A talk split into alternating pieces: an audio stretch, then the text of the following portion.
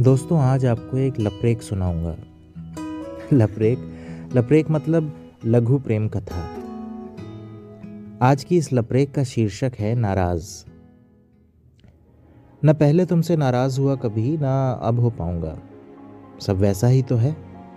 कुछ बदला है तो वो है, नाराज़ ना होने की वजह है। पहले तुम्हें इतना अच्छे से जानता था कि नाराज़ हो ही नहीं पाया।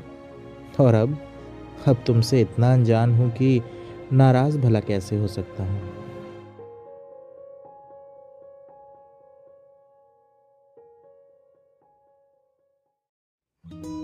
दोस्तों, आज आपको एक लपरेक सुनाऊँगा। लपरेक? लपरेक मतलब लघु प्रेम कथा।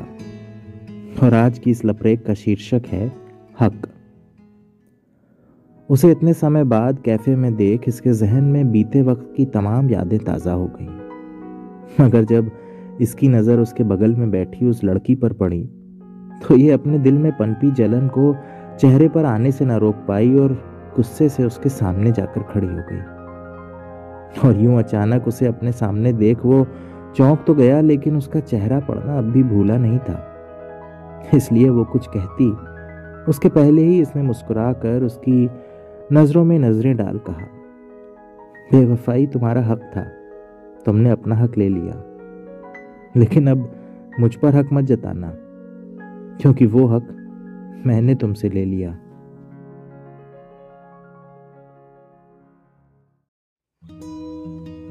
दोस्तों, आज आपको एक लपरेक सुनाऊँगा। लपरेक? लपरेक मतलब लघु प्रेम कथा, और आज की इस लपरेक का शीर्षक है रिश्ता। उनके रिश्ते को टूटे कई साल हो चुके थे। और उस रोज़ सालों बाद उनकी मुलाकात उसी कैफ़े में हो गई।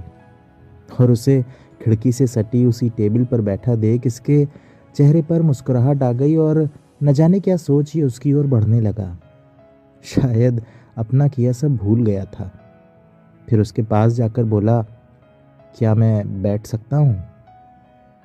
उसने एक पल इसे देखा और फिर बेफिक्री से बोली, बैठ जाइए। और फिर वापस खिड़की के बाहर देखते हुए अपनी कॉफ़ी पीने लगी।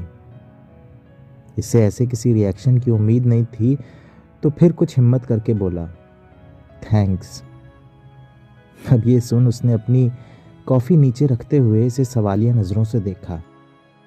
जवाब में अब मुस्कुरा कर इसने कहा थैंक्स दरअसल इसलिए क्योंकि मुझे उम्मीद नहीं थी तुम मुझसे बात करोगी या यूँ साथ बैठने दोगी।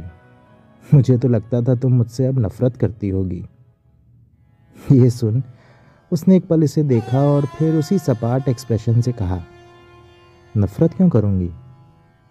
नफरत भी तो एक रिश्ता होता है।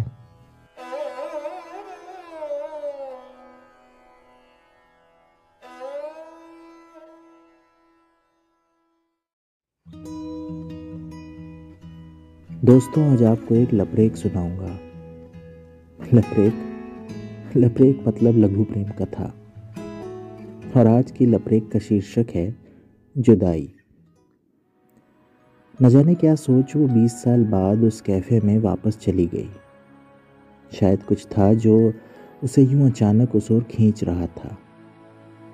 और अंदर कदम रखते ही उसके दिल में न जाने कहाँ से एक बेबसी भर गई। वो अपनी उसी टेबल की ओर बढ़ने लगी। मगर जो सामने दिखा, उसे देख उसका दिल बैठ सा गया। वो वहीं बैठा था, जहाँ आखिरी बार उसे बैठा देखा था। मगर आज कॉफ़ी के साथ उसके होठों पर एक सिगरेट सुलग रही थी, और उसे देख इसके दिल की बेबसी आँखों से आँसू बन बहने लगी। हिम्मत कर वो उसके सामने बैठ गई। और उसे यूँ अचानक अपने सामने बैठा देख, वो उसे देखता रह गया। फिर अपने जज्बातों पर काबू पाकर वो बोली, तुमने मुझे कुछ कहने का मौका क्यों नहीं दिया? इस बात पर वो कॉफ़ी के मग में शायद जवाब तलाशने लगा। फिर मुस्कुरा कर उसने सिगरेट का एक लंबा कश लेते हुए कहा, तुम जुदाई की खबर देती उससे पहले ही हमने तुमसे बिछड़ जाना बेहतर समझा।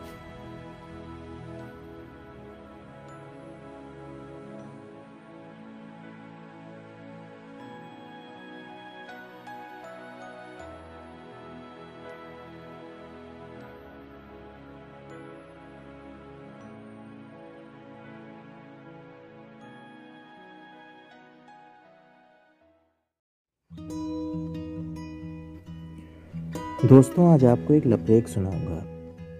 लपरेक लपरेक मतलब लघु प्रेम कथा। और आज की इस लपरेक का शीर्षक है, फ़र्क। एक बार फिर दोनों कैफ़े में उसी खिड़की के बगल वाली टेबल पर बैठे थे। लेकिन आज दोनों ने एक दूसरे को नज़र भर के देखा भी नहीं। दोनों खिड़की के बाहर उन दरख्तों और उस घास के मैदान को देख रहे थे। शायद नज़रें मिलाने से बच रहे थे। नज़रें मिलती तो उसका सवाल पूछना और इसका जवाब देना लाजमी हो जाता। जवाब वो जानती थी, इसलिए सवाल नहीं पूछना चाहती थी। और सवाल ये जानता था, इसलिए जवाब नहीं देना चाहता था। खैर, हिम्मत करके इसने आखिर उसे देखा और कहा, मेरी माँ जिस लड़की से मेरी शादी करना चाहती हैं, मुझे उसी से शादी करनी होगी। मैं अपनी माँ से बहुत मोहब्बत करता हूँ, उनका दिल नहीं तोड़ सकता। ये सब सुनते हुए वो बाहर ही देखती रही, लेकिन अब मुस्कुरा रही थी। फिर एक गहरी सांस लेकर बोली, पता है, औलाद और माँ बाप के रिश्ते में मोहब्बत नहीं होती। और जिसे तुम मोहब्बत समझते हो ना, वो रिश्ता दरअसल फितरत का होता है। और फिर वो इससे नज़रें मिलाकर बोली, और फितरत निभानी नहीं पड़ती। ये कहकर वो वहाँ से उठकर जाने लगी और ये उसे सवालिया नज़रों से कैफ़े के बाहर जाता हुआ देखता रह गया। शायद फितरत और मोहब्बत का फ़र्क समझने की कोशिश अब कर रहा था।